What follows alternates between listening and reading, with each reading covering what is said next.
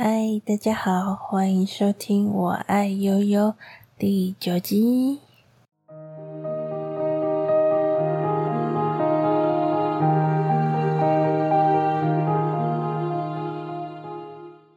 其实呢，原本要邀请我男朋友上节目，然后谈谈忧郁症患者陪伴者要怎么跟忧郁症患者本身相处呢？对，我原本要讨论这个主题，但很不幸的，我最近复发，然后因为访问的 podcast 可能需要嗯做一些访纲或事前准备，然后我没有办法做这些事，对，我可能还是暂时先以我独自的，就是分享来继续录制节目，不然我觉得太太少更新好像也不好。嗯，最近呢，我迎来了我第 N 次的复发，就是就是会突然很不知所措，然后突然很想想到一些有关死亡的画面，然后会搜寻有关就是忧郁症，然后因为忧郁症成功自杀的一些艺人的新闻，然后心生羡慕。没有啊，就是我发作的时候。会有的症状，然后会有的一些行为，所以我最近又再多自杀一次，所以我跟听众说声不好意思，因为最近比较少更新，可能跟我的复发有关。那我希望在我想录的时候再录 Podcast，因为我觉得这样的分享会比较不会勉强，或者是可能就想不出自己要分享什么。那我这一集呢，想要跟大家，嗯，讨论的是忧郁症患者要怎么跟身边的人相处，做一个详谈。因为其实大部分你翻开忧郁症的影片，或者是一些分文章分享，都是教一般人如何跟忧郁症患者，嗯，相处，但其实很少有。呃，有人会分享忧郁症患者要怎么跟外界的人相处，因为毕竟我们在发作的时候会陷入一个很奇怪的思考模式，就是哦，我很烂，我很糟糕，很痛苦，或者毫无感，或者没有情绪。我觉得忧郁症真正发病的时候是没有情绪的，然后一直想着死亡。我是这样的，我的状况是这样，没有情绪，没有任何的热忱。甚至连 podcast 都不想录，就像我前两个礼拜一样，所以我就没办法录，一直想着死亡，很向往死亡。因为我觉得，与其说我向往死亡，不如说我向往解脱这个病痛的痛苦。这忧郁症的病痛的痛苦是一种，像是被人家掐住脖子，然后呼吸会变得很困难，全身会发抖，然后会不知所措，有点。有点小恐慌，是内心的想法好像被一种病毒侵入了，忧郁症侵入，然后你就没有办法想死亡以外的事情。我的世界里只有死亡，其他都没有办法思考，更不用说找工作了。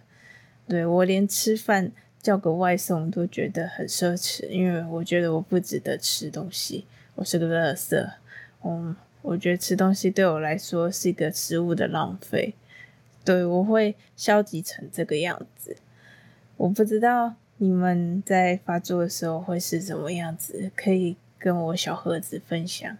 对，反正我发作大概是这个样子，就很像一个没有灵魂的空壳，然后只是想着死亡的一个小废人，要躺在床上这样，所以。这样的我们要怎么跟外界的人相处呢？我觉得是一大难题。最亲近的人，嗯，很容易伤害我们，然后我们也很容易伤害他们，就彼此伤害。其实，在状况不好的时候，嗯，有分很多层面。对，在状况不好又分很多种。有时候是呃没有力气，没有体力。也没有心情做任何事，那就躺着哦。这种比较好解决，就是睡觉。对，可是另外一种可能的发作，就是会比较攻击向外的，就是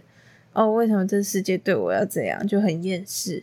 然后会有一点暴力层面，言语暴力跟肢体暴力，对自己或对别人，可能就会有点怨天尤人，然后觉得这世界很不公平，为什么生病的是我，不是那些比我更可恶的人？然后在这种情况下，如果跟一般的人接触，或者是跟亲近的家人或照顾者接触的话，我觉得蛮危险的。因为你可能会讲伤害一段关系的话，非常容易，可能就会说：“哦，我死一死，你们就会比较呃轻松啊，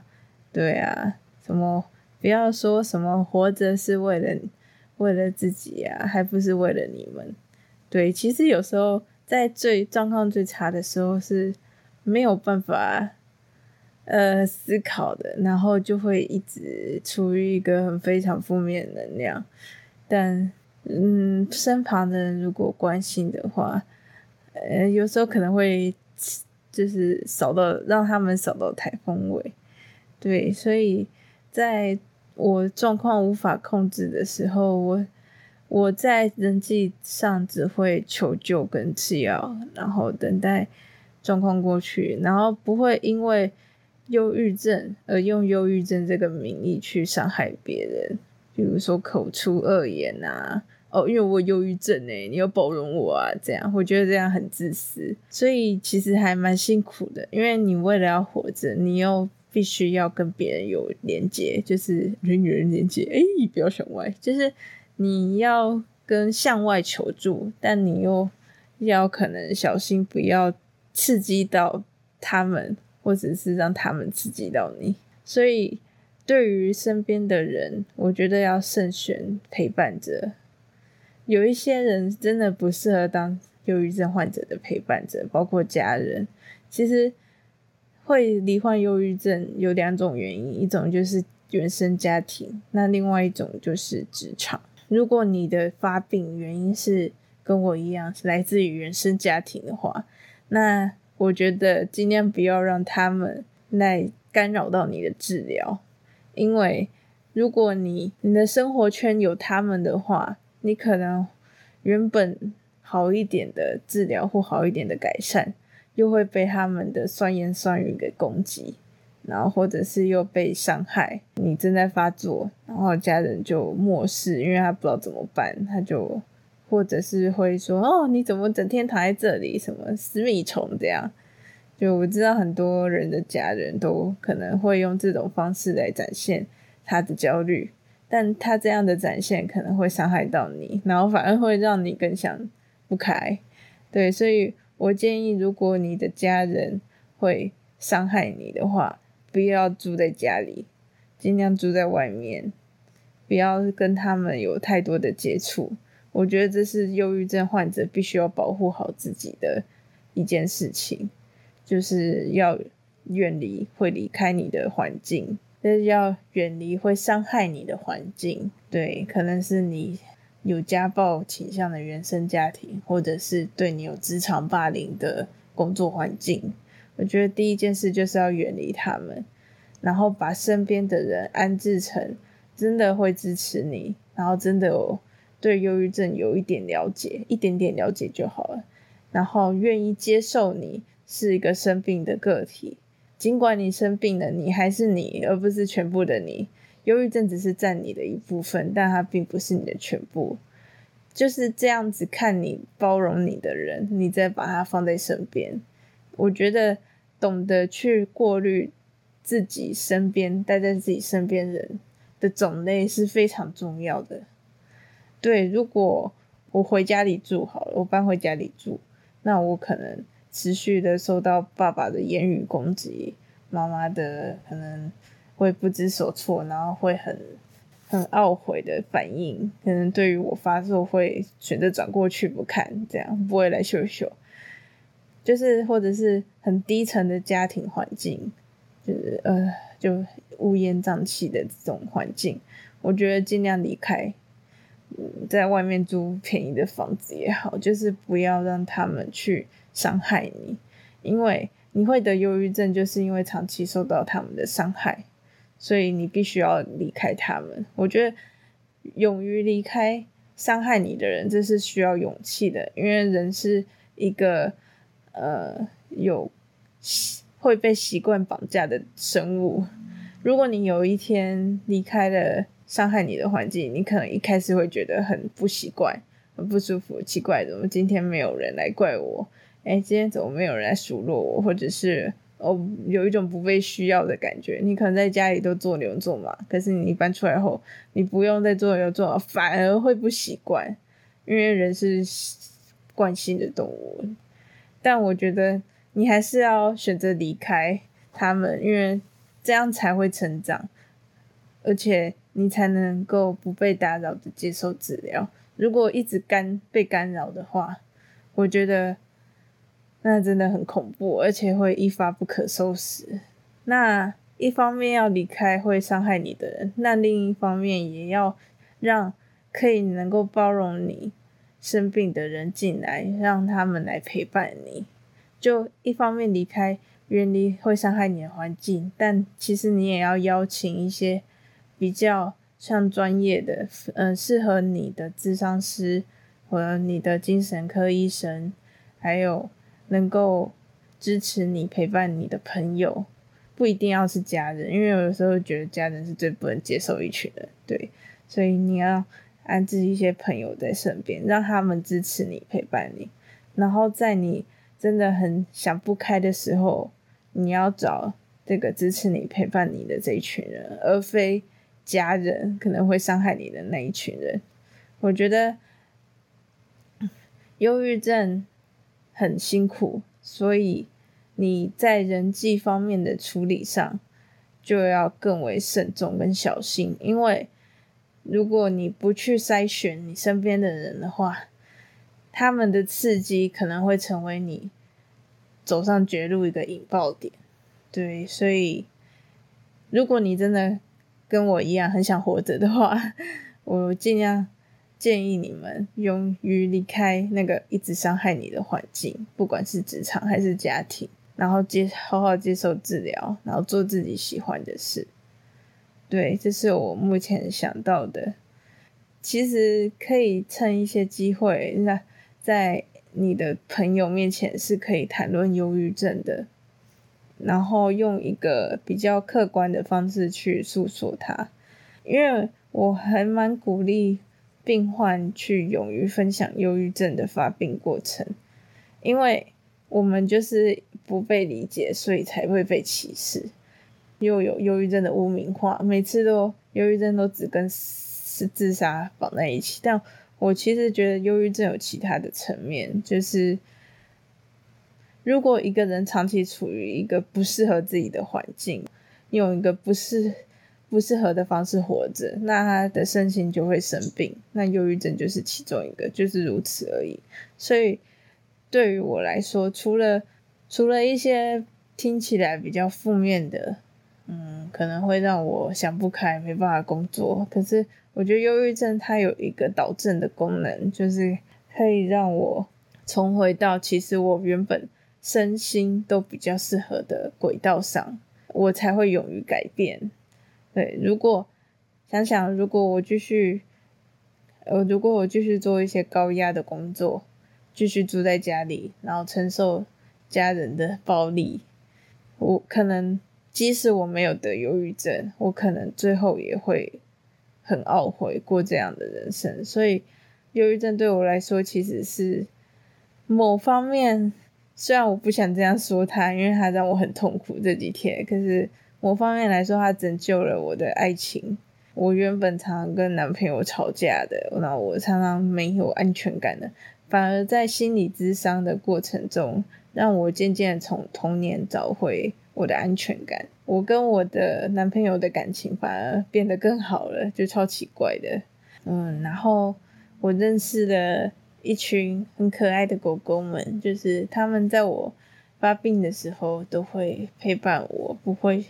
跟我爸妈 一样，选择离去或选择不看漠视，也离开了家里的环境，让我一个人住，可以有自己的空间去做我喜欢的创作，包括这个 podcast。因为如果我在家里，我绝对不会想要录 podcast，因为我没有空间跟时间去做这一件我觉得蛮有意义的事。我所以我觉得忧郁症在处理人际关系的时候，要在不伤害别人的前提下，嗯，勇于求助，但你也要跟对的人求助，不要只对伤害你的人求助，因为他们只会觉得你在无病呻吟。对，就是要慎选你身边的人，然后让身边的人能够包容你的朋友，能够适当的认识忧郁症，让他们了解你的一些比较需要注意的地方。那你还是可以跟一般人交朋友，或者是一样有亲密关系。我觉得这是不抵触的。生病不代表不能拥有一段美好的关系。我觉得反而在生病的过程中，患难见真情，你就可以看到真正对你好的人，其实是不会在乎你有没有生病，有没有哪里做不好，有没有符合他们的期待。真正对你好的人，只希望你能够活得好好的。但其实，虽然我前面讲我跟家人关系很不好，然后讲他们一直伤害我什么的，但其实，在最近，我觉得我的妈妈有。有改变了，就是她有比较能够接受我忧郁症的事实。然后，因为我爸爸也有忧郁症，所以爸爸也比我严重，他也不治疗。所以我会觉得，嗯，其实或许借由忧郁症能够让家人能够更能看到我的处境吧。对，因为我从小到大就不被理解，就一直很想要讨好别人，但。终究还是把自己忘记了，就放在最后面，然后就生病了。可能我的身体很累吧，那我的心里也觉得一直单方面的讨好，一直一直被比较，我觉得可能不是我想要的人生。我想要人生是，我可以真的很开心的投入自己喜欢的创作，然后我可以投入我喜欢的。艺术传播跟表演，或者是以服饰穿搭，或者是宠物业这些我比较热忱的行业，那我去投入我会比较开心。对，如果没有忧郁症的话，我可能不会不会发现原来我可以过得这么的快乐跟自由，而不是只是去当爸妈。口中高薪的工程师，但不快乐，也好险我有生病啊，不然如果我继续在像以前那种高度自我要求，然后一直尽力讨好家人的那个方式生活的话，可能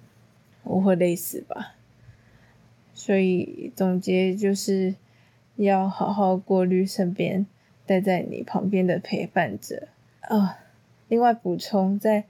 在极度不好的时候或病发很痛苦、负能量过多的时候，其实我觉得这方面的资讯跟智商私聊会比较好，因为一般人是无法承受这么沉重的话题这么久。对，所以呃，比较沉重负面的交给专业，适当的求救，然后适当的寻求支持，但。也要选对人，不要选错人，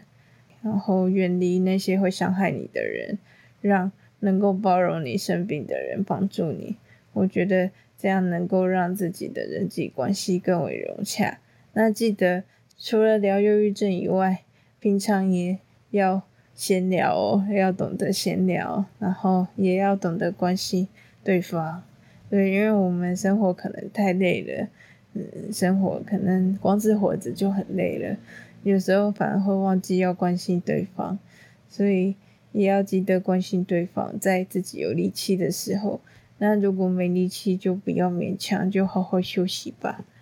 对，这是我对于我人际关系的维持，还有我经验的分享，希望对你们有帮助。那今天的 podcast 先到这里喽。哦，有任何。想要跟我说的话，都可以跟我在 IG 说，可以在小盒子说，然后欢迎欢迎来抖内，想听什么内容，欢迎再跟我说，好，我们下次见喽，拜拜。